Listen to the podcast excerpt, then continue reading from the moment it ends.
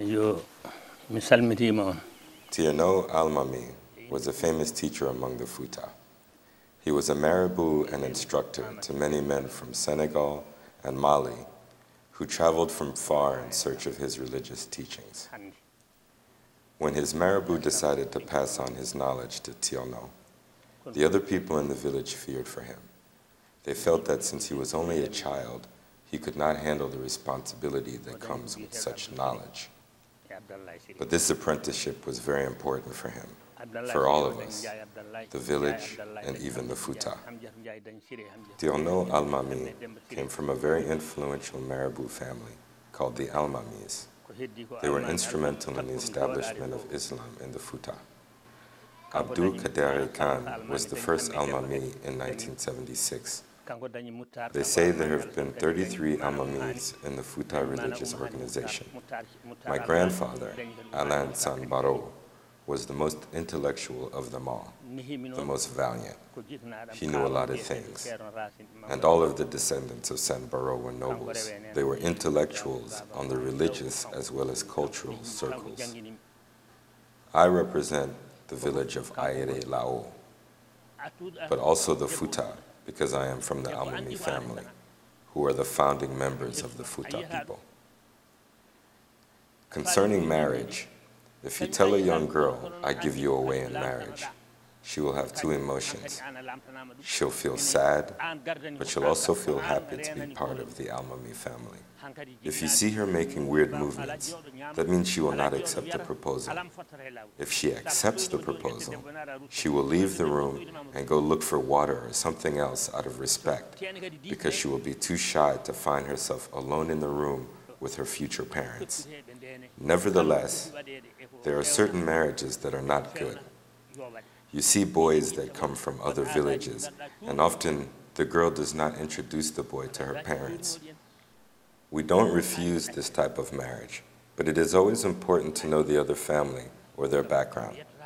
Having an exchange between the two families is a minimum, but to just show up with a man and say that you want him as your husband is not enough.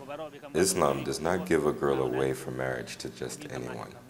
You have to know the person first. The Quran says that everyone must be married. Women should marry when they reach maturity, and the marriage has to be consummated according to the laws of Islam, as the Prophet recommended, and every marriage must have a trusted witness. When someone comes to propose marriage to a young girl, he has to follow the rules of Islam. It is from this moment that you can give your blessing. In Islam, the Prophet tells us to respect the writings in the Quran. It is not recommended to marry a girl who is a minor. The bride has to be old enough to understand the responsibilities that come with marriage. If she is taken too young, she does not know what real love is, and she will not know the difference between good and bad. The Quran also tells us that every man has to have a wife, and they must respect each other mutually.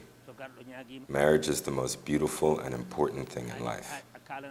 I wish that everyone have success in their marriage. I also thank God for this blessing. gawlo ko ɗum ɗon ɗon gawlo ummi ɗum ɗon waɗi gawlo When a Torado woman prepares for a marriage, she calls the griots. It is these old griots who sing about her family's lineage. When the griot arrives with his horse, we offer him another one for his return journey. It is only when this happens that the marriage festivities begin. If this is not done, no one will begin the marriage ceremony. If he comes with his own horse, we must offer him a new one.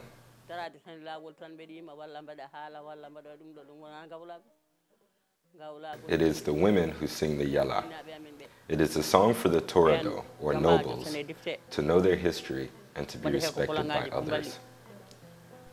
When a woman is preparing for marriage, she first has to get ready at her mother's house. The younger brothers and sisters of the groom's father come to the house to braid her hair with beads and help her get ready in her traditional gown. One thing that is particular with the Pular is their scarring and tattooing. These are rituals women do in order to earn respect. For the scarring, we place a small incision in her forehead and let the blood run. The tattooing dates all the way back to Fatumata bintu Asul, who is the Prophet Muhammad's daughter. People decided to dress like her. Before, women used to use needles, but now the younger generation no longer uses them. Before, there were no designs, but the young women of today have created different forms and figures. It's the new generation. gorko mum jogo pucco adde waɗɗe so waɗɗima hi piyanɗe ndewe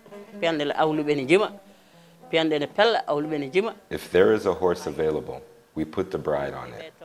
The man puts a cloth over her head and jumps up next to her. People gather around them in traditional outfits. They play music and sing.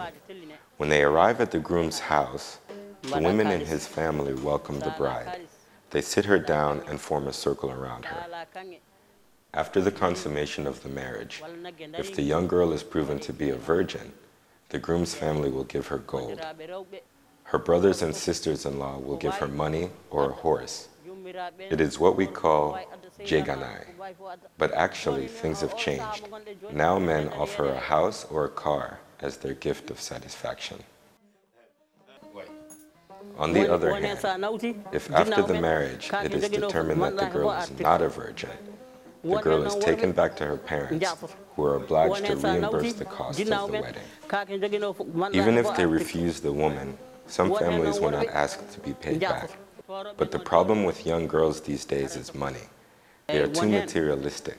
So if her husband is poor, she'll go with other men and risk being unfaithful. In traditional Pular families, we do not recognize rich and poor. Everyone is the same. They always live together. They are united. They eat, drink, and sleep together. But today, a man who makes a lot of money condescends the poor.